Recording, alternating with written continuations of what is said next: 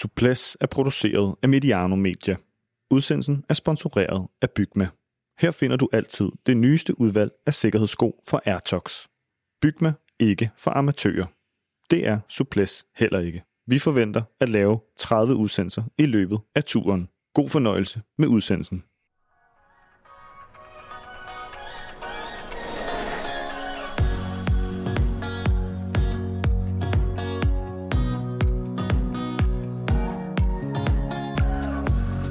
Det var endnu en af de etapper, som et utal af ryttere, der er blandt forskellige danskere, til synligheden havde tænkt sig at prøve at vinde. Der var kun en, der lykkedes med at gøre det. Jon Isagire tog den anden etappesejr til Cofidis i årets løb, efter det franske hold ikke havde vundet i 15 år. Favoritterne så i bitte små momenter ud til at røre på sig, men det blev ikke en dag, hvor der skete de store forskydninger øverst i klassementet, udover at Pinot hægtede sig på i top 10. Vi analyserer det hele i denne podcast, det vil sige, at det gør Per Bagsager og Lars Mikkelsen det lette, men stærke stel i vores helt egen Suples-cykel. Og så må jeg, Sebastian Stanby, som vært forsøge at få til at rulle så godt som muligt. Hej Per. Hej. Hej Lars. Hej. Hvad syntes øh, I om dagens etape? Vi kan starte med dig, Per. Jamen, det var jo en fuldstændig forrygende etape, i hvert fald øh, de første 120-30 km. Øh, så jeg har sjældent set noget lignende. Og øh, når man også så øh, det der semi bjergetappe terræn, der, der var, og de havde kørt var 47,4 i snit de første 100 km, så er det jo, altså forstår man jo, at det har været en, øh, et cykelløb af den anden verden. Øhm, som det så tit går, øh, når så løbet sætter sig, så er det ligesom, øh, øh, så, så fiser det lidt ud, og så bliver det næsten et antiklimaks, når, når, øh, når dynamikken forsvinder, fordi der er bygget op til så meget øh, øh, spænding, og også fordi det er de mest berømte aktører, der er i spil. Øh, dem, man, dem man som publikum helst vil se udfolde sig. Og så lige pludselig kører der et, et udbrud, og øh, øh, så, ligesom, jamen, så bliver det mere statisk, og, og øh, så ender etappen jo med at blive ikke lige så spændende, om end det selvfølgelig var en kæmpe præstation af Isagir, at øh, han kunne væk på den, køre væk på den måde alene, og, og, og også køre stærkere end forfølgende hele vejen hjem. Lars, hvorfor blev det Isagire, der vandt dagens etape? Ja, altså det korte svar er jo fordi, at det var ham, der kørte på den mest øh, effektive måde. Han kørte smartest. Han, øh, han lod øh, en hel masse forskellige øh, rytter fra mange forskellige hold øh, løbe hornene af sig. Og så satte han ind øh, på det sidste bjerg, som jo er en øh, klassisk øh, strategi, kan man sige. Men, men øh, han formåede at, at bevare isen i maven. Eller også så var han presset til, øh, som løbet nu øh, foldede sig ud til øh, først at og, og virkelig sætte sit trum på der, men, men det gjorde han så eftertrykkeligt, må man sige. Vil du øh, supplere, Per? Ja, altså han, han må også have haft gode ben med, med øh, når man ser på, hvor meget afstand han kunne lægge til øh, forfølgende på både, både sit ryg og også øh, efterfølgende på nedkørslen og, og det på, på det flade øh, stykke hjem. Men øh, en anden ting, jeg synes, jeg gerne vil, vil tilføje, det er, at, øh, at når, når sådan en etape den får den eksplosivitet og den dynamik, som den fik, så øh, hænger det jo sammen med, at, at den her, det her års tur er så massivt et, et bjergløb. Så, øh, så der, der er simpelthen der er et havrytter, der er desperate for at få deres etape øh, sådan en dag som i dag. Fordi der er sprinteretapperne, og det, det, øh, der står Jasper Philipsen på det hele. Og så er der bjergetapperne, der står Pogacar og Vingegaard. Så øh, sådan en etape her, der er jo et kæmpe pres, og vi ser jo også øh, netop sådan, altså store rytter som Van der Poel øh, og øh, Alaphilippe, Van Aert, øh, og så dem, der selvfølgelig gerne vil, vinde et sap til, som øh, Mads Pedersen og, og altså Skelmose var jo en af, af dagens stærkeste rytter, og det var fuldstændig forrygt, som han var i stand til at, at angribe og spendere energi. Men øh, til alt øh, uheld for ham, så ramte han øh, øh, ikke det rigtige. Men, øh, men den her desperation for at, øh, at komme afsted, det er jo den, der, der giver det vilde cykelløb. Ja, Mathias Gjelmos, han virker som en, der er, er indstillet på at få absolut maksimum ud af sit, øh, sin Tour de France debut.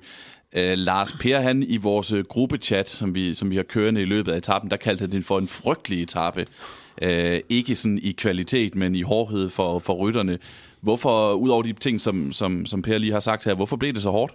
Jamen, det gjorde det jo netop, øh, fordi som Per rigtig nok siger, og vi har været inde på før, at, at, at øh, der er ligesom, øh, det her det var 12. etape, og der har været øh, etapper, hvor der har stået øh, Jonas Vingegaard, øh, Pogacar, eller, eller øh, nogle rigtige øh, store øh, klassementsrytter. Øh, de har ligesom øh, haft det på deres menukort, og, og det har ligesom været fastsat, det er dem, og så har Jasper Philipsen haft fire etaper, han har sat sig fast på. Øh, heldigvis har haft Mads Petersen fra Danmark taget sig af den ene af de her sprinteretapper, men, men det er jo den der øh, heldigvis øh, nødvendighed, der er for at, at komme ud og hente etapetriumfer for de, de øh, ja, så at sige, øh, mindre hold, eller dem, der ikke har de helt store klassements øh, forhåbninger, og, og som skal altså ud og, og, og finde et eller andet, og, og øh, og det så vi jo i dag, og det, det, jeg sad, vi sad jo øh, og udvekslede beskeder, og,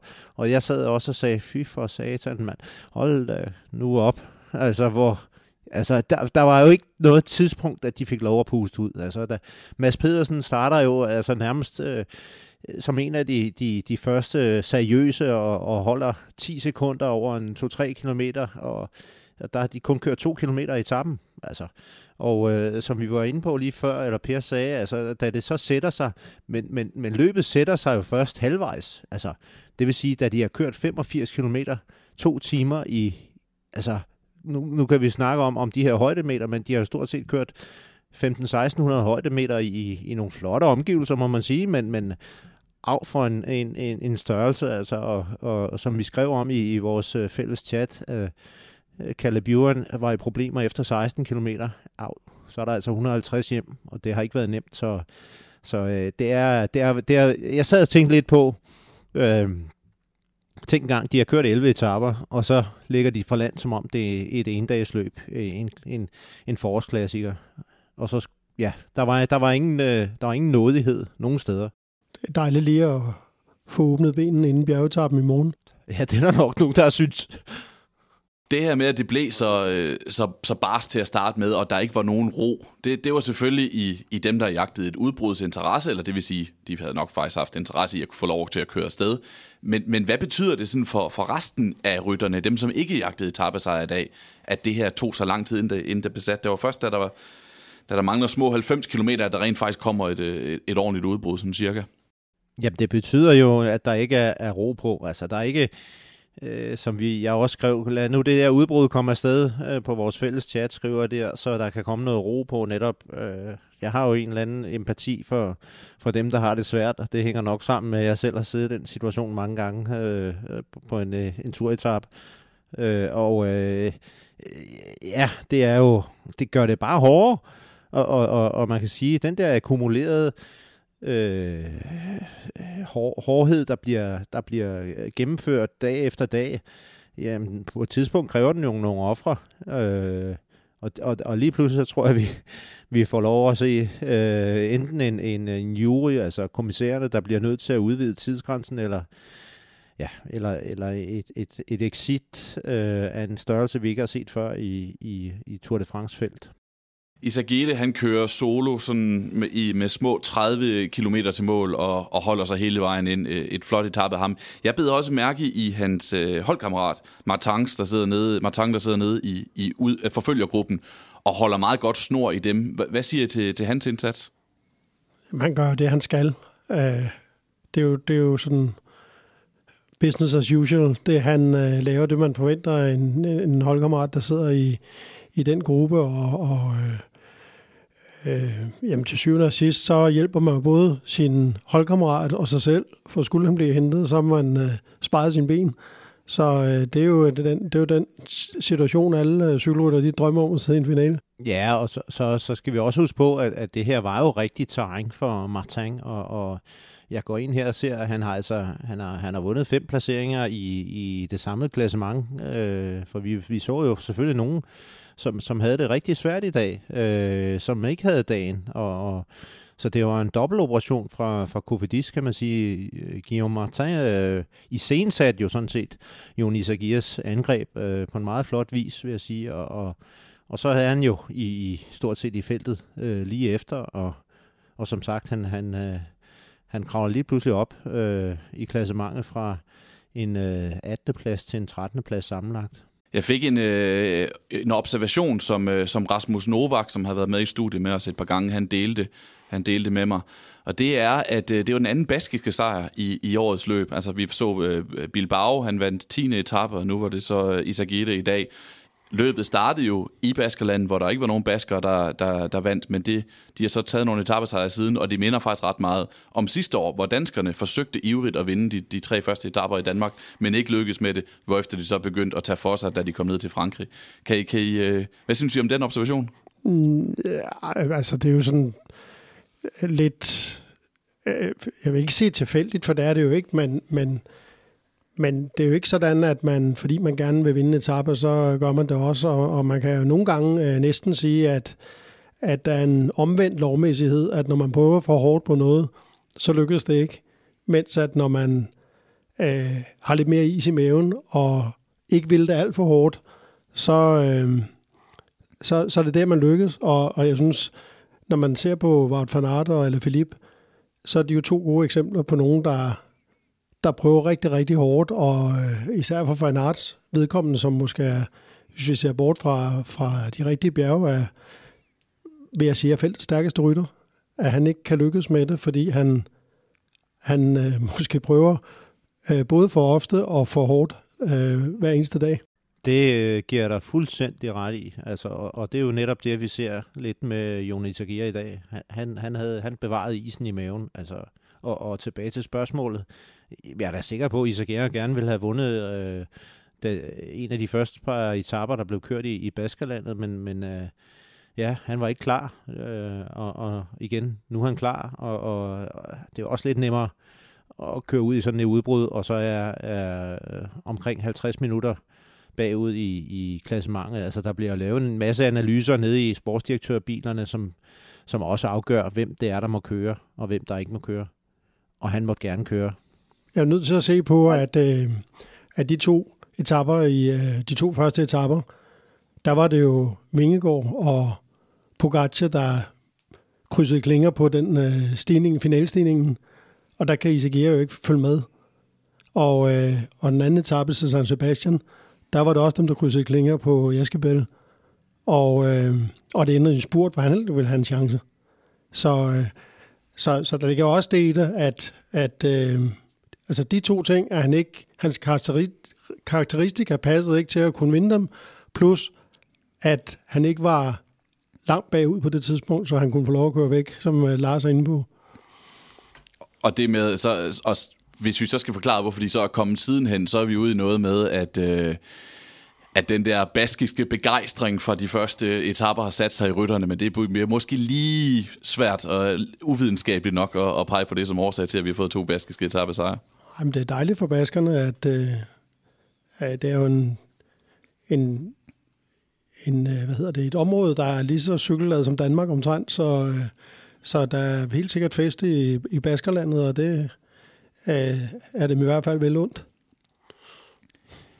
Der var et enkelt moment i, i dagens løb, øh, som jeg i hvert fald blev mærke i, og det var lige pludselig så øh, rykker Jonas Vingegaard for at følge Jai Hindley, viste sig så, og Pogacar rykker med, og så skete der faktisk ikke mere end det. Men fordi vi er så opmærksomme på de her to, øh, øh nummer et og nummer to i løbet, så var eneste gang en af dem nærmest bare tager en flaske vand, så holder man øje med, hvad der, der sker. Var der noget at bemærke sådan i, i klassement øh, spørgsmålet i dag, Lars?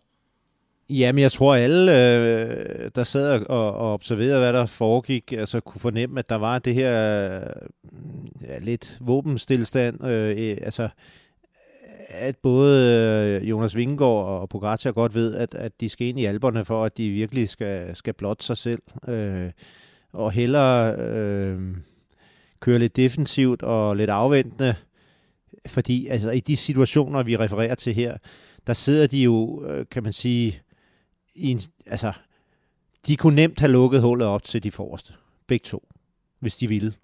Altså, der, der, der bliver lavet, og Mads Pedersen var også med stadigvæk, øh, og vi er derhen omkring øh, 90 km er kørt af etappen, og, og, øh, og det, det er sådan fraktioneret i, i, i grupper af øh, 5-10 mand, både første gruppe og anden gruppe og, og tredje gruppe. Altså, de kunne nemt have rettet det hele ud, hvis de ville, altså, og, og, og samlet det, men, men øh, der er det der gode gamle øh, mantra, der er i cykelsporten, at, at øh, nu skal man jo også sørge for ikke kun at skabe sig fjender i feltet. Øh, man kan jo også øh, øh, forvalte det på en måde, som man, man altid har lidt venner, og, og, og man agerer på en måde, som, øh, som er guilty for, for hele cykelsporten generelt. Altså, Kofidis øh, har brug for den her sejr. Som du selv sagde, øh, Sebastian, så er det det er 15 år siden, at de har vundet en sejr sidst i, i Tour de France. Altså, de har brug for det. Nede i den her forfølgergruppe, hvor, hvor favoritterne sad, der så vi på et tidspunkt AG2R føre, vi så også Ineos var op og føre. Lars, hvad skal man ligesom lægge i, hvem det var, der tog, tog ansvar for, for den del af etappen? Jamen, øh, AG2R, det er jo sådan set øh, sådan... Det, det er sjældent, man ser dem føre, men, men altså, de håbede på, at, at deres aktion kunne, kunne lukke hullet lidt til fronten og, og kunne måske øh, give noget appetit til nogle af de andre, så, sådan så at der, der kunne blive, altså, de kunne vinde på det øh, i, i, i forhold til Felix Garl øh, især. Øh, Ben O'Connor sad jo og hang lidt efter der. Og, og for hvad Ineos øh, Grenadiers angår, jamen, så er det jo den gode gamle øh, Øh, klassement øh, omkring øh, holdkonkurrencen, øh, hvor at, at de, de gerne vil forsvare den, øh, øh, øh den position, de har. Nu ligger de nummer to efter Bahrain Victorious. Altså, de kom jo sådan set, de tabte jo tid den dag, at Pelio Bilbao han vandt etappen og øh, fra Bahrain Victorious. Så de, for dem, som, som tidligere har vundet øh, fem gange Tour de France med med, med Chris Room, og en gang med øh, Bradley Wiggins. De, de, de har nok godt set øh, skriften på væggen, at de kommer ikke til at vinde Tour de France i år. Altså, deres bedste mand ligger nummer, tre, nej, nummer 4 sammenlagt, ikke? Carlos Rodriguez. Og han, han er jo... Øh, ja, han er jo lidt efter, og øh, det var nok også... Altså, de, de ved ikke, hvad de kan forvente af Carlos Rodriguez, vil jeg sige. Øh, og der kan Per måske lige komme med sit øh, besøg herpå. Altså, jeg forestiller mig ikke, at han, han, øh, han kan bide skære øh, med hverken Jonas Vingegaard eller Pogacar. Hvad siger du, Per? Nej, men det anser jeg dig for udelukket. Det er jo ikke sådan, at jeg ved, hvordan... Øh, jeg har ikke nogen kilder, der har informeret mig om, hvordan, hvordan de tænker hos, øh, hos Ineos, men, men øh, altså, de, de, de, de har jo forstand på, på cykelløber, og de kan jo se det samme, som vi andre kan se, og, og øh, jeg ved ikke, hvad det var for en slags mirakel, der skulle ske, hvis øh, Rodriguez lige pludselig kunne køre med, med Vingegaard og Pogacar på øh, ja, altså de næste fem dage i Alperne. Så øh, jeg har ikke nogen forestilling om, at de, at de går med sådan en plan om altså at, at overtage førtrøjen. Jeg tror, at deres øh, øh, taktik, øh, det er en defensiv taktik, hvor de øh, øh, håber på en podieplads, øh, og køre efter det. Ja, enig. Og, og, og øh, nu øh, kigger jeg lige, Rodriguez er, er på nuværende tidspunkt øh, 4 minutter og 22 sekunder efter på en fjerde plads. Øh, han har ja, 1 minut og 40 op til Jai Hindley øh, på tredjepladsen på nuværende tidspunkt, og så har øh, egentlig også Grenadiers Tom Pitcock, som er 5-26 efter. Øh, så, så jeg giver dig ret i, at det er et eller andet med at, at, at begrænse de eventuelle tab, der øh, kan, kan opstå på, på sådan nogle etaper her, og så vente til, øh, til alberne og se, om der, der er nogen, der falder igennem, og, og de derved... Altså, jeg har ikke set Carlos Rodriguez øh, angribe endnu i det her Tour de France. Det er konservativt, den måde, der bliver kørt på. Ja, men det er vel også øh, egentlig en OK øh, taktik, hvis, øh, hvis vi fortsætter, at, de, at deres ambition det er at slå Hindley og pinden og, og blive tre så øh, kan man vel formode, at, at, at man ved at køre defensivt, altså ved at prøve at køre med Pogacar og Vingegaard så mange gange som muligt, hvor ikke øh, Hindley han kan gøre det. Øh, er det, altså, det er det, man skal, skal håbe på at, op, at kunne opnå.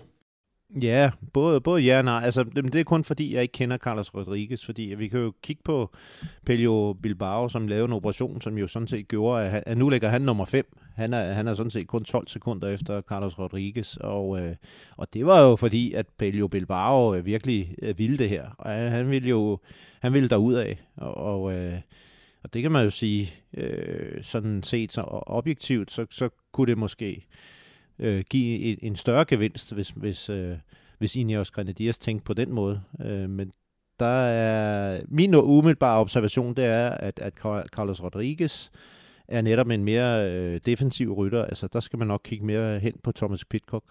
Man kan sige, at hver gang Ineos de sidder og fører ned i sådan en forfølgerfelt, eller hver gang AG2R gør det, så betyder det, at Jumbo Visma ikke skal gøre det. Øh, og de har jo haft den her gule trøje nu til Jonas Vingegaard i en lille uges tid. Per, hvordan har du sådan oplevet, at de har forsvaret eller har øh, håndteret den her rolle som uofficielle løbsledere, som de jo er, når de har den gule trøje? Jumbo Visma? Ja. Øh, jamen, det synes jeg er faktisk meget spændende øh, spørgsmål at diskutere, fordi øh, egentlig synes jeg, de er sluppet utrolig lidt for, fra det og, øh, og fået nogle andre til at gøre deres arbejde øh, rigtig mange gange. Og øh, jeg er ikke, øh, jeg er ikke rigtig, øh, jeg kan ikke rigtig finde ud af, om, om, om det er fordi, de er smarte, at de har fået andre til det, eller om det er fordi, øh, jeg ikke kalde de andre dumme og gøre arbejde for dem, men, men, øh, men at løbet har flasket sig på en måde, så øh, i forhold til den situation der i, hvor de har den gule trøje og har haft den øh, længe efterhånden, øh, synes jeg, det er meget lidt, at de sådan har haft deres kollektiv på, øh, på hårdt arbejde. Og det, øh, jeg kunne da rigtig godt tænke mig at høre, hvad Lars har at sige til det. Jo, altså, øh, altså det, som man per tradition faktisk ser i, i hvis man også går baglæns i tiden omkring Tour de France, det er jo, at jo længere man kommer ind i løbet, og jo mere klassementet bliver sat, som vi også kan se nu, hvor at der er to øh, seriøse bejlere om den samlede sejr, så kommer man jo hen i, i, i, i de agendaer, som vi, vi ser nu, hvor at, at de sekundære placeringer begynder at spille ind, og, og pludselig, øh, fordi at en, en rytter, som eksempelvis Rodriguez øh, fra Grenadiers i dag, Ineos Grenadiers, ikke er, er på sin plads, jamen så bliver, så bliver hans hold nødt til at føre, og, og det er jo så en, en fordel for, for, for i det her tilfælde Jonas Vingegaard, som har den øh, gule øh, føretrøje.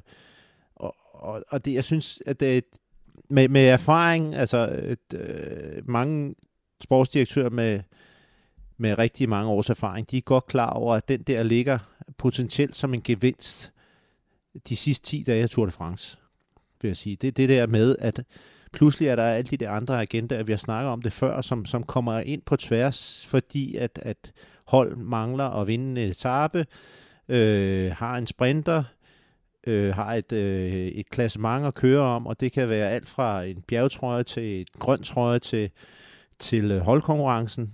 Øh, så, så pludselig, og, og så kommer vi til top 10, fordi selvom at ikke nogen af os kan remse top 10 op fra, fra sidste års Tour de France, så er det stadigvæk noget, at man kan gå tilbage til sin sponsor og sige, jamen altså, vi er jo ikke helt bag om dansen. Og øh, ja, det er jo matematik, kan man sige. Der, der kan jo være flere øh, rytter fra et hold, der, der placerer, lad os sige, der er et hold, der placerer to mand i top 10. Øh, det kunne jo være, at, at øh, ja, hvis nu snakker vi om Ineos Grenadiers, der har to mand i top 10, jamen så, så, så, øh, så er der lige pludselig kun ni hold, der har ud af 22, der har folk i top 10. Og øh, ja, så er der 13, som har sådan, og ikke et forklaringsproblem, men, men måske sådan en, en opgave, der er mindre godt lykkedes, øh, hvis, hvis, altså, så frem de har haft en ambition om at køre efter det samlede klassement. Ikke? Så, så, så det er sådan, at jo længere man kommer hen i løbet, så pludselig så blandes en masse agendaer. Øh, og så, øh, ja, så kan man pludselig slippe for det. Altså, vi har også set mange gange, at, at øh, føretrøjen, altså den gule trøje, sådan set i alpeetaperne eller i Pyreneerne, alt efter om man kører med uret eller mod uret rundt, øh, de ligesom lægger ansvaret over på det udfordrende hold og siger, men altså, hvis, hvis, hvis I vil køre fra, hvis I vil prøve at hente tid på mig, så må I jo sørge for, at, at øh, vi bliver kørt hen til bunden af det sidste bjerg, og så må vi jo øh, battle det ud her, også imellem, altså kaptajnerne imellem. Så, så det er, at, altså, det er jo også det, der er lidt fascinerende, at, at der er jo ikke nogen, der er ikke nogen øh, lige frem øh, løsning på det hele. Altså, det er dag for dag, at man ligesom, der kan ske en hel masse, og, og øh, den måde, man kan, ikke, man kan ikke stille sit ur efter, øh, hvad kommer der til at ske. Nej, men det ændrer jo ikke på, at, at de er sluppet ret billigt fra det, synes jeg. Altså hvis man ser på øh, øh, den måde øh, Sky og Ineos kørte på i Froome-siden, der førte de jo rigtig, rigtig mange kilometer og gjorde øh, hovedparten af arbejdet. Og, og jeg synes også Jumbo Visma, hvis øh, man tager i øh, 21-versionen, hvor, hvor de kørte, hvor Roglic var kaptajn. Ja, i starten var det jo både Roglic og Dumoulin, ikke? Men øh, der synes jeg også, de arbejder hårdt. Nu kan de selvfølgelig kun nå det endnu, fordi der er jo øh, stadigvæk øh, en del etapper, men, men, men vil du ikke give mig ret i, at, at der er gået 11 etapper, hvor, hvor, hvor det er begrænset øh, øh, de minutter, de har været på hårdt arbejde? Jo, jo, altså vi var inde på det før, hvis du tager de fem etapper fra, som er ind i en spurt, øh, eller Mads Pedersen, den, den etape Mads vinder, den, den øh, i regner jeg nu, øh, de, de fem etapper, der er spurt, så, så er ansvaret jo ikke så hårdt på Jumbo Visma, fordi der er nogle andre hold, der skal holde øh, hele, hele øh, mulevitten samlet til til en, til en spurt så, så godt som. Øh, og de første etapper var det jo, ja, der var, der, der fik Jumbo, altså de to sådan set, vi, vi så, det var det, vi snakker om, så, så havde Jumbo bolden, og så havde UAE øh, bolden, så, så hvis vi, vi skal regne os frem til, som du er inde på nu, Per, øh, så, så, så, så har de haft 5-6 etapper, hvor de virkelig skulle tage ansvaret, men så har de jo også været smarte på en måde, øh, og det, er jo, det er jo en anden øh, klassiker-taktik, det er jo, jamen, øh, på en måde, hvis vi sender en ud i udbruddet, så er det ikke nødvendigvis os, der skal føre bag vores egen mand. Og der har Wout van Aert jo været også en, et asset, hvad det angår, selvom at man kan jo altid argumentere for, at det er meget fint, men, men øh, er det ikke Jonas Vingegaard, I kører for? Så, så øh, det, det, det, den, den, øh, den del har måske også virket i et, et par etaper, så vi er nok nede på, på fire etaper, en tredjedel af, øh, af de etaper, der er kørt. Så var der den der etape, hvor hvor Hindley kører væk, hvor, hvor øh, UAE påtager sig øh, hele arbejdet hele dagen, som egentlig godt kunne, øh, lige så godt kunne have været Jumbo Visma, måske næsten bedre. Øh, men jeg er enig i, at de er, de er smarte. Men tænker jeg så, øh, når vi nu vi taler om Jumbo Visma, som jeg også øh, øh, hæfter mig ved, det er, at, øh, at når de kører øh, sprinteretaperne, hvor de hvor de jo sidder øh, som et af de forreste, hvis ikke det forreste tog, øh, i mange kilometer udefra, at det ikke rigtigt ser at finde ud af, om hvad de gør det for, fordi jeg, jeg synes heller ikke, at de kører et rigtigt lead out for, øh, for fan, fanart. Altså i går for eksempel, der sad der,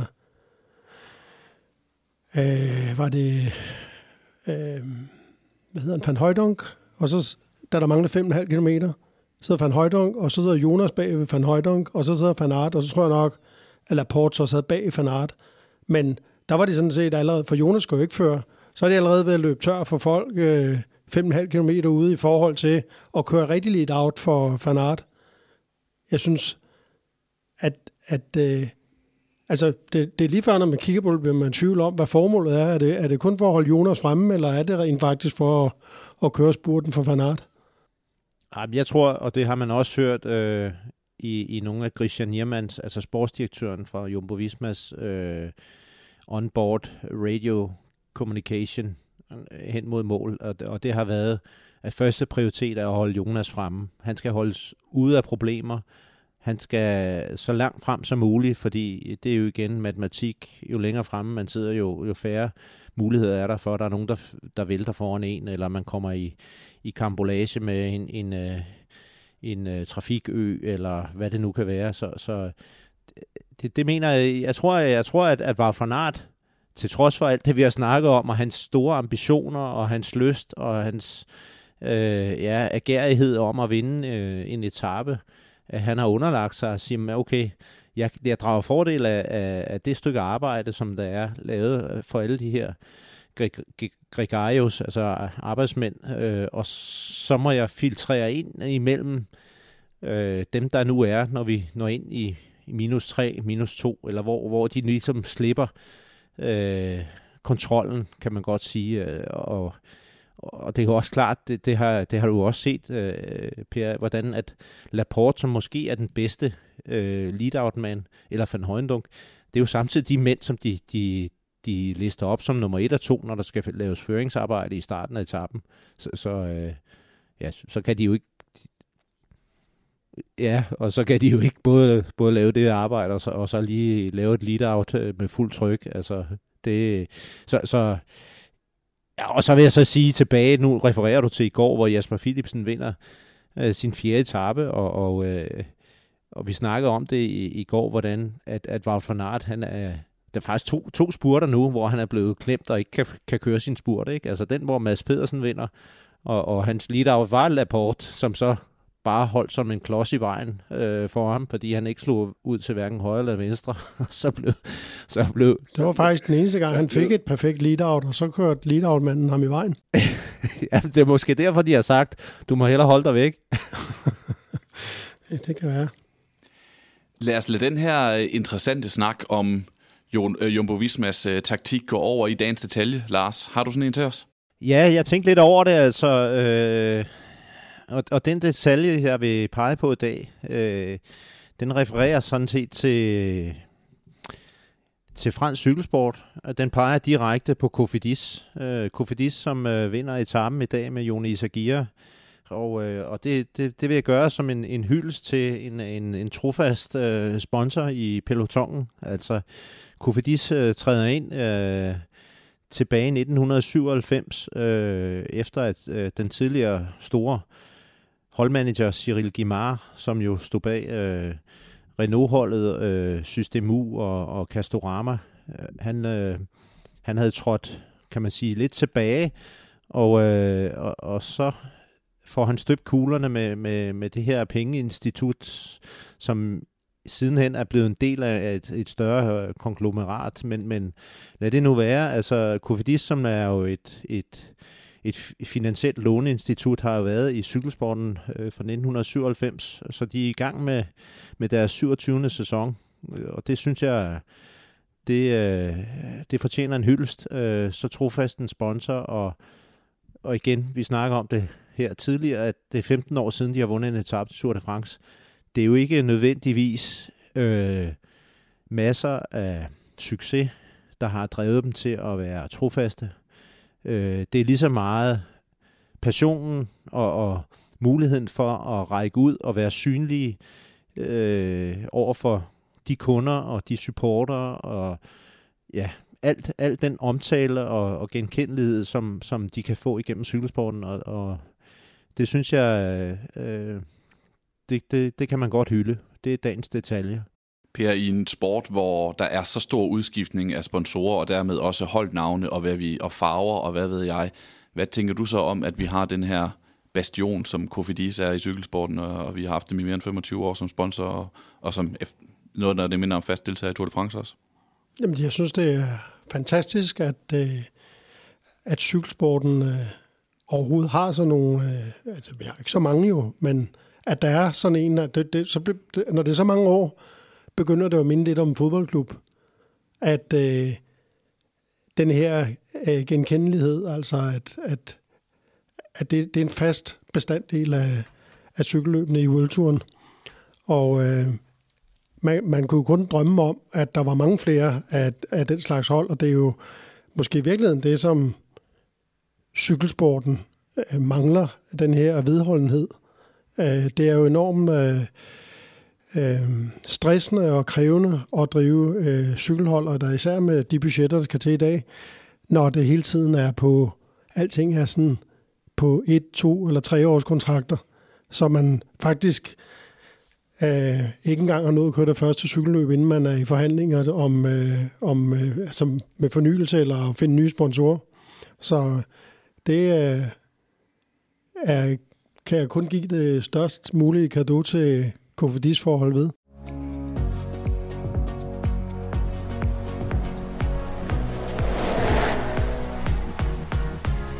Du kan altid finde det nyeste udvalg af de populære sikkerhedssko for Airtox hos Bygma. Airtox er den revolutionerende, originale danske sikkerhedssko, spækket med topmoderne teknologier og fede features. For eksempel kan du få den helt nye lette Airtox Pro sikkerhedssandal til en skarp pris. Airtox har revolutioneret markedet for sikkerhedssko med deres nytænkning, design og konstant søgning efter optimale løsninger og komfort for kunderne. Som i cykelsporten arbejder de hårdt på at optimere hver enkelt detalje for maksimal performance. Med verdens letteste sømværn på kun 32 gram og ekstraordinært højt komfortniveau og ultra bløde Stiv Soft 3,0 såler. Find den i din lokale Bygma. Fortsat god fornøjelse med udsendelsen.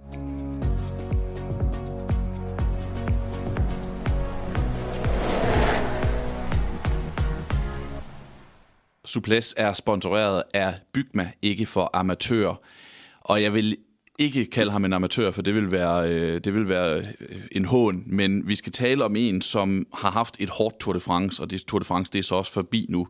Fabio Jacobsen udgik før dagens etape, og har jo en fjerdeplads som bedste resultat, og ellers så har vi set ham øh, efter styrtet på, på fjerde, i finalen på fjerde etape, så har vi set ham kæmpe mod øh, tidsgrænsen adskillige gange. Altså jeg læser bare lige hans øh, resultatliste op for det år Tour de France. Han er blevet nummer 144, 159, nummer 4, nummer 172, nummer 172, nummer 171, nummer 15, nummer 167, nummer 160, nummer 165 og nummer 16 kan vi prøve at sætte på ord på, øh, på den lidelseshistorie, som, som jo også er en del af Tour de France, og, og som øh, Fabio Jacobsen han har haft, inden han udgik?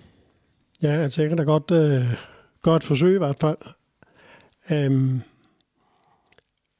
Fabio Jacobsen, han, han øh, fik nogle ret slemme skader, øh, især hudafskrabninger, da han styrtede på motorbanen. Og øh, når man får øh, mister meget hud, så skal bruge kroppen enormt meget energi på at, og, øh, at regenerere. Øh, og oven i det, så øh, sover man virkelig dårligt, fordi man kan jo ikke øh, rigtig ligge på sårene, så det er noget med hele tiden at vende sig og komme til at ligge på de steder, hvor, hvor det går mindst ondt, og lagene gror fast i, i, øh, i sårene, og, og det bløder, og altså det, det er jo simpelthen et helvede, øh, Øh, samtidig med, at du skal præstere, øh, som, øh, som man skal i en Tour de France. Og øh, man selvfølgelig håber man altid, at, øh, at man kan øh, få et par lette dage og, og øh, begynde at, at komme sig og blive bedre. I Jacobsens tilfælde har det været umuliggjort af, af, af etapernes beskaffenhed, at han, det ikke har været hans terræn, så han er blevet efterladt øh, med, med Mørkø og, og de Klerk øh, i, i, altså allerlængst bagude, og har kæmpet hver dag for overlevelse. Det giver så vel sig selv, at, at hvis det, man har brug for, det er at komme lettere igennem, at så at det er med den yderste af neglene, at du overhovedet overlever hver dag, så øh, skal det jo gå galt. Og, og vi har også øh, spået, at det nok ville øh, gå galt øh, inden, inden i dag. Og øh, nu siger han jo også selv i, et, øh, i en udtalelse, at, øh, at, øh, at hans krop ikke øh, øh restituerer. Altså han, han øh, at, øh, øh, hvad hedder det, gendanner ikke øh, sin øh, fysik, og det, ja, det går kun ned ad bak, og så er han blevet enig med, med lægen og med Patrick Lefebvre om, at øh, og sportsdirektøren, at han er det bedst for ham at trække sig ud af løbet, og det øh, siger han så, at det fældede han en tår over, og det er jo forståeligt nok. Og så er der jo, øh, hænger hans skæbne jo også sammen med Michael Mørkøvs, øh, og vi har talt om før, at Mørkøv har jo brug for at vise, at han er verdens bedste leader, men stadig, og det kan han jo ikke gøre, når ikke Jacobsen er der, men, men Mørkøv har jo også kæmpet som et bedst i, øh, i mange dage, og, og det er jo sådan, at at, at mesteren Jakobsen, han kæmper, eller heller vende om at sige, at Mørkø, som er hjælperen, kæmper til døden for sin kaptajn. Og kaptajnen kæmper ikke kun for sig selv, han kæmper også til døden for, at hjælperens øh, ofre ikke skal være forgæves. Så det er jo sådan en meget øh, smertefuld historie hele vejen igennem. Og derfor har jeg jo, øh, øh, som jeg tror mange andre, øh, virkelig ondt om begge to. Lars, øh, hvad skal Michael Mørkøv gøre nu? Hvad skal han bruge sit Tour de France på nu? Jamen, jeg tror, at Michael, han skal... Øh, jamen, han skal prøve at komme... Altså, det er jo ikke nogen etaper, der er, der er for Michael, altså heller øh, sådan rigtigt nu her, vil jeg sige. Jeg tror, han skal, han skal netop prøve at, at vælge nogle dage ud, som, som han måske, hvis han får lov til selv at spurte, det ved vi jo ikke, men, men øh, så skal han øh, måske bare filtrere sig ind i, imellem øh, de her forskellige, der kan være. Men, men øh, vi har jo snakket om det før, der er, der er ikke så mange spurter tilbage, så det, det er Champs-Élysées, så den, den vil jeg nok sætte i, i hovedet på ham, og så, øh, så vil jeg også sætte, øh, altså der er måske en, en, en øh, etape 18, øh, til Bourg-en-Bresse, hvor de kun kører 1200 øh, højdemeter. Vi har snakket om, at til daglig, der kører de jo minimum 3000 i øjeblikket, og det har de gjort stort set hver dag. Altså, så, så en etape 18 og en etape 21, øh, men, men, men så tror jeg alt efter, og nu er vi tilbage til det, som Per snakker om, restitutionen, altså fordi, øh, at det er jo også, altså, øh, det kan godt være, at Michael har haft det bedre end, end, end Fabio Jacobsen, men, men det er jo heller ikke helt Michael Mørkøv-terræn, øh, sådan, sådan øh, det de har kørt i, igennem eksempelvis i dag, det, det, er, jo, det er jo hård kost. Øh, så han, han, jeg tror, at han skal lade, altså, en kombination af fysikken og motivationen bestemme, og han er jo en smart rytter. Han kan godt selv regne ud, om, om det giver mening eller ikke giver mening, men, men det, det, det er sådan, han skal gøre. Ellers så er det etape 18 og 21, han skal fokusere på. Der er en anden rytter, jeg godt kunne tænke mig at tale om, og det er Julian Alaphilippe, som vi jo ved, han er dobbelt verdensmester. Han har vundet seks etappesejre i Tour de France, han har vundet bjergetrøjen, han har et monument i form af, form af Milano Sanremo, og i det her års Tour de France, der ser vi ham forsøge at angribe hele tiden, også i dag. Men det er som om, at det ikke rigtig lykkes for ham. Han kan ikke rigtig være med, hvor, hvor det hele afgøres. Øhm, en stor mester. Hvordan, hvordan, hvad, hvad tænker I, når I ser ham øh, køre cykelløb lige her i disse dage? Ja, jamen jeg skulle til at sige, øh, når du siger det på den måde, så, så kommer jeg til at tænke på, hvad Per øh, jo også øh, talte om, om, om Wout van Aert og som jeg jo øh, indtil flere gange har repeteret omkring læresætningen, altså med, øh, går du på toilettet, så prøv at ramme hullet. Lad nu være og gøre det ud over hele brættet. Altså, han, han vil det for meget. Han vil det for meget. Altså, er du ikke enig, Per? Fuldstændig. Han er jo, øh, han er en desperat mand. altså, i forvejen er han jo en, en, øh, en vild mand. Øh, også når han er bedst. Han er jo over det hele, og, og han, roder og regerer og stikker og kigger tilbage og, og, og øh, skal spænde sin sko. Og, altså, han skal tusind ting hele tiden. Så han er jo sådan, han er jo vild altid. Og nu er han endnu mere vild, fordi han ikke lykkes. Og han er jo en kæmpe stjerne. Øh, dobbelt verdensmester og alt muligt andet. Ikke? Og, øh, og Patrick Lefebvre øh, lægger jo stort pres på ham med god grund, fordi han er en dyr rytter, som øh, skal vinde. Og det har han altså ikke gjort øh, i, øh, i to sæsoner nu. Øh, og øhm, altså i hvert fald ikke øh, det, han skulle. Og øh,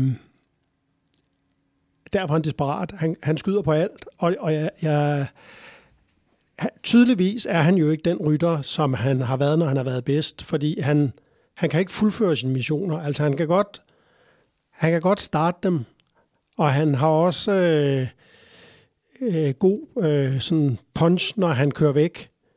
Man kan ikke gøre det færdigt. Han, han har ikke form til at holde hele tappen øh, med det, der skal til. Og så prøver han bare igen næste dag, hvor jeg, hvor jeg hvis jeg var hans øh, rådgiver, sportsdirektør, så vil jeg simpelthen øh, udpege nogle dage og sige, det er her, du prøver, og de, de her dage, der holder du dig i ro. Fordi det er, jo, det er jo helt vildt dyrt at spendere på den måde, han gør og øh, man skal jo løbe tør for kræfter til sidst. Ja, og, og, ja, og for lige at, at, og bakke op om, om det, som Per siger, altså jeg tror, at, og Per siger begge dele, pege nogle dage ud, det vil være det mest fornuftige, men samtidig under pres for Patrick Lefebvre, og øh, det er ikke kun ham, der er under pres. Det er også sportsdirektørerne, som jo skal have en plan til hver dag. Hvad går vi ind i i dag, og hvem har vi af kort at spille ud? Og øh, det kan godt være, at vi også så Kasper Askren i starten af, af 12. etape i dag, der forsøgte også ihærdigt og, og, og så videre og så videre, men det ville helt klart i, i en normal øh, Julian eller Philip øh, standard være en etape, hvor han sidder allerforrest. Men det gør han ikke. Øh, og der vil resonemanget jo være, øh, unge mand, øh, lad os lige samle os, og så nu restituere. Altså vi så jo eksempelvis etape 11, hvor Jasper Philipsen vinder en spurt, og vi bemærker, at han ikke har hjælp fra Mathieu van der Poel. Og det hed så, at Mathieu ikke havde det så godt. Men jeg tror i virkeligheden, at det er hans sportsdirektør, der har sagt, Jasper har vundet tre etaper. Jasper, du klarer dig selv de sidste to kilometer. Vi skal nok sørge for, at, at Søren Krav Andersen og, og Hermans og Michael Gogel og dem der, de, de kører dig frem. Men Mathieu, du holder dig bare lunt og fokuserer på i morgen. Og det så vi jo i dag. Altså, Mathieu van der Poel rakte jo ud efter sejren i dag. Altså, det er jo netop eksemplet på at sige, slap af, og så satser vi på den dag her. Okay? Og det, det, det, altså, det er både motiverende, og det er rationelt, og, og det som regel giver det på det. Jeg synes faktisk også en ting, der er fremhævet ved etappen i dag, som jeg synes var en rigtig smuk ting så at se som tilskuer, er, øh, var hvordan rytter, der sådan øh, kvæg deres vægt var uegnet til den her etape, hvor øh, at de gik all in for at vinde den. Altså øh, tænker på øh, selvfølgelig Van der Poel, som vi lige har nævnt, og Fanart, Mads Pedersen, øh, for at nævne øh, tre store klassikerrytter, som alle sammen er i, i 578 øh, kilos klassen, og, øh, og faktisk ikke egnet til det her, men, men, øh, men øh, ikke desto mindre, så øh, gjorde de forsøget, og, og se dem spille deres øh, kort øh, øh, for fuld kraft mod de ryttere, der etappen passede til, synes jeg også tilføjede en, øh, en ekstra dimension til, øh, til øh, underholdningen. Jamen helt enig, fordi altså, nummer 1 og 2, altså, det er jo 60 kilos klassen, vi snakker om. Altså, så kommer Jorgensen, han, han vejer måske 70, men, men øh, øh og Tis Benot det samme, øh, Tobias Halland, Johannesen, det er jo også øh, nede i, i 60 kilos klassen, så jeg er totalt enig med, med det, du siger der, Per, at, at det var det var også det, jeg sagde i indledningen af den, den her udsendelse, at det var ligesom at se folk, der havde, havde sat sig op til at skulle køre en indeksklassiker, til trods for, at de har kørt 11 etapper i forvejen. Der venter forhåbentlig mere underholdning igen i, i morgen, og i morgen, der er det den 14. juli, der er det Bastille-dag, og øh, lige siden jeg begyndte at se Tour de France midt i 90'erne, så øh, har jeg hørt, at øh, det er den dag, man skal holde øje med de franske ryttere, fordi de skal ud og køre på, på den franske nationaldag. Seneste franske vinder på Bastille-dagen, det var øh, Bagil i, i 2017. Det her med, at det er Bastille-dag, får det rent faktisk en konkret betydning for, hvordan etappen køres i morgen? Det tror jeg, Lars skal svare på. Han er jo halv franskmand. ja, men det er rigtigt. Jeg har boet mange år i Frankrig, øh, mere end 10 år, og øh, har kørt for franske hold, og jeg ved, hvordan at, at øh, presset egentlig øh, stiger på den gode måde internt på, på de forskellige cykelhold, og øh, der er jo også en kæmpe forventning fra det franske publikum, det siger sig selv. Øh, øh, vi ser måske endda øh, præsidenten for republikken, øh, Macron, kommer og kigger på også, det ved man aldrig. Nu har han været der allerede en gang, men... Øh, øh, og så kommer vi til en etape, som som øh, ja, har en, en, en, øh, en fantastisk afslutning, som man kan så sige, der har ASO måske ikke lige tænkt over, at det er Bastille-dag, fordi den ligger ikke umiddelbart til nogle af franskmændene, så skal de godt nok have, øh, jeg vil sige, 6 minutter i bunden af den sidste stigning, fordi vi skal op til, øh, til øh, Grand Colombier, øh, og det er jo altså en stigning, som øh, som stiger 7% over øh, 17-18 km. Og øh, det, det, er jo nærmest, det er jo nærmest øh, skrevet i, i, i drejebogen, at, at der skal vi se et slag imellem øh, Jonas Vingegaard og, og Pogacar. Så lad os gå over til dem. Hvordan skal de køre den etape i morgen? Hvilken taktik skal de lægge forud for den etape? Jamen altså, for mig at se, bliver der øh, to cykelløb. Øh, der bliver der bliver det cykelløb, som, som kører allerede fra starten af igen. Øh, udbrud, som øh, skal oparbejde et forspring. Øh, der er ikke ret meget stigning de første 75 km, øh, og så kører man en mindre øh, stigning over 8 km, 5% Den bider også lidt, øh, og så ja, så, falder, øh, så, så flader den ud. Man bliver faktisk oppe i højderne i plateau, og så har man en, en nu siger jeg, en dejlig øh, lang nedkørsel på, på omkring 10 km og, og et lille dalestykke, og så kommer den sidste. Så, så øh, ja, det siger, altså vi snakker om det den anden dag, hvor, hvor at, at, øh, at favoritterne på Puy de Dum sådan set lukker 4, 5, 6 minutter på en stigning på 9 km. Altså, det, og det, eller Puy er jo 13 i alt, men, men altså øh, 13-14 stykker, ikke? Øh, de, de, de, de er jo i stand til at køre så meget stærkere, når det går opad. Øh, og så, så det, det er tilbage til det, jeg siger. Hvis der er nogen, der skal have en chance, så skal det være øh, igen nogle, nogle øh, klatrere, som, som kommer ind på, den, på stigningen, og så vil vi jo ja, så bliver det spænding. Vil du ikke sige det, øh, Per, omkring, altså hvem, hvem spiller ud af, af de to kampaner der? Så jo, jeg glæder mig enormt meget til at se, øh, fordi det her det, det er jo det første, altså sådan rigtig store øh, øh, opløb, altså i, i rigtig højden, ikke?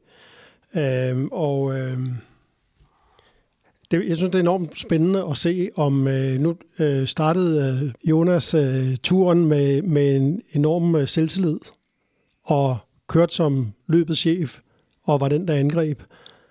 Øh, nu har han så fået øh, vejnet næbet to gange siden, øh, de to seneste gange af Pogacar. Og øh, jeg er enormt spændt på at se, hvordan det, øh, hvilken psykologisk effekt det har haft om, om, om Jonas. Han går til, øh, til den her øh, finalstigning øh, med, sådan med forsigtighed, at han ikke skal have Pogacar i nakken, eller om han, om han stadigvæk tror på det, eller om han måske øh, prøver at være lidt defensiv og og øh, ligesom har jeg i øh, tankerne øh, øh, de næste etaper, altså dagen efter for eksempel, hvor der er flere bjerge, altså, og det er jo det, han hele tiden, eller hans hold siger, at Jonas er bedst, når der er mange kolds på samme dag. Men, øh, men jeg kan ikke forestille mig andet, end at, øh, at de to kommer til at køre alene væk øh, i øh, finalen. Og nu stod jeg lige og kiggede her på et newsblad. De har allerede givet deres stjerner, og de giver så tre til Pogacar og to til Jonas. Øh, så de tror på Pogacar som vinder, og han vandt jo også i, øh, i 2020 foran øh, Roglic øh, samme sted, og det bringer mig så til at, at rette mig selv fra før, for da jeg refererede til den her mod Jumbo Visma kørt på, da både øh, Dumoulin og Roglic var kaptajner. Jeg sagde 21, det var også 20 jo, hvor, hvor øh, så de havde, Pogacar og Roglic havde det her opgør, hvor Pogacar vandt. Lars, vil du også give tre stjerner til Pogacar i morgen og to til Vingegaard? Det, jeg, jeg vil her, ja, jeg tror hellere, jeg vil give øh, som, som optimisme og som, øh, som ingrediens til spænding, så tror jeg faktisk, jeg vil give dem begge to tre stjerner, men, men jeg er enig i øh, Pers observation, og jeg vil også tro, at det bliver strategien for Jumbo Visma, og det er at køre defensivt et godt stykke af vejen, øh, som jo er også den rigtige måde, hvis du spørger mig. Øh, Øh, det er jo Jonas, der har føretrøjen, og den anden, der skal udfordre. Det er Pogacar, der skal udfordre ham, og det er Pogacar, der skal tage trøjen fra ham. Så, så Jonas kan sådan set, altså hovedopgaven, det bliver at, at ikke flytte sig en millimeter fra, fra Pogacars øh, hjul fra Jonas Vingegaard. Han skal følge ham, følge ham, følge ham.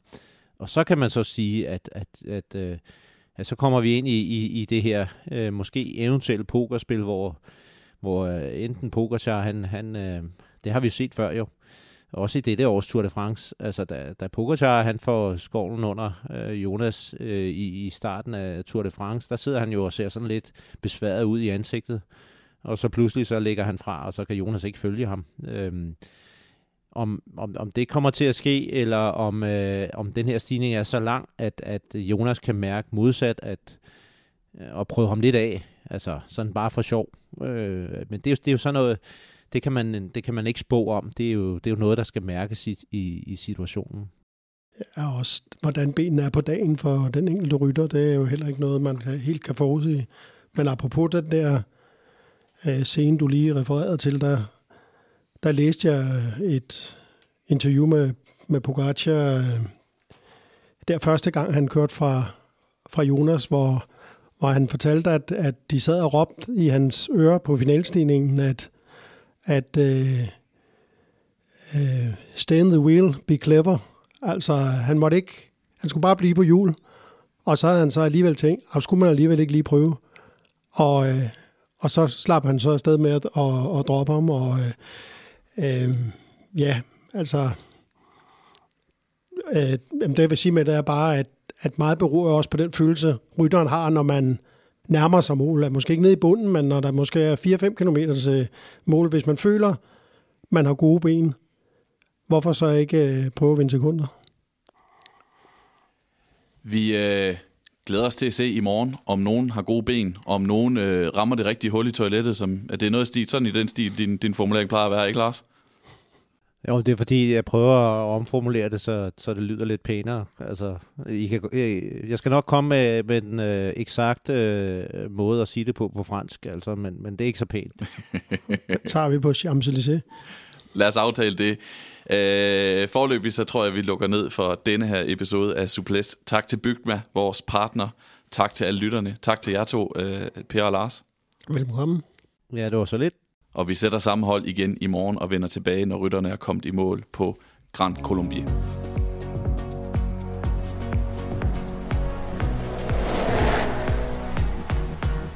Suples er produceret af Mediano Media. Tour de France på Suples er sponsoreret af Bygma. Her finder du altid det nyeste udvalg af sikkerhedssko fra Airtox.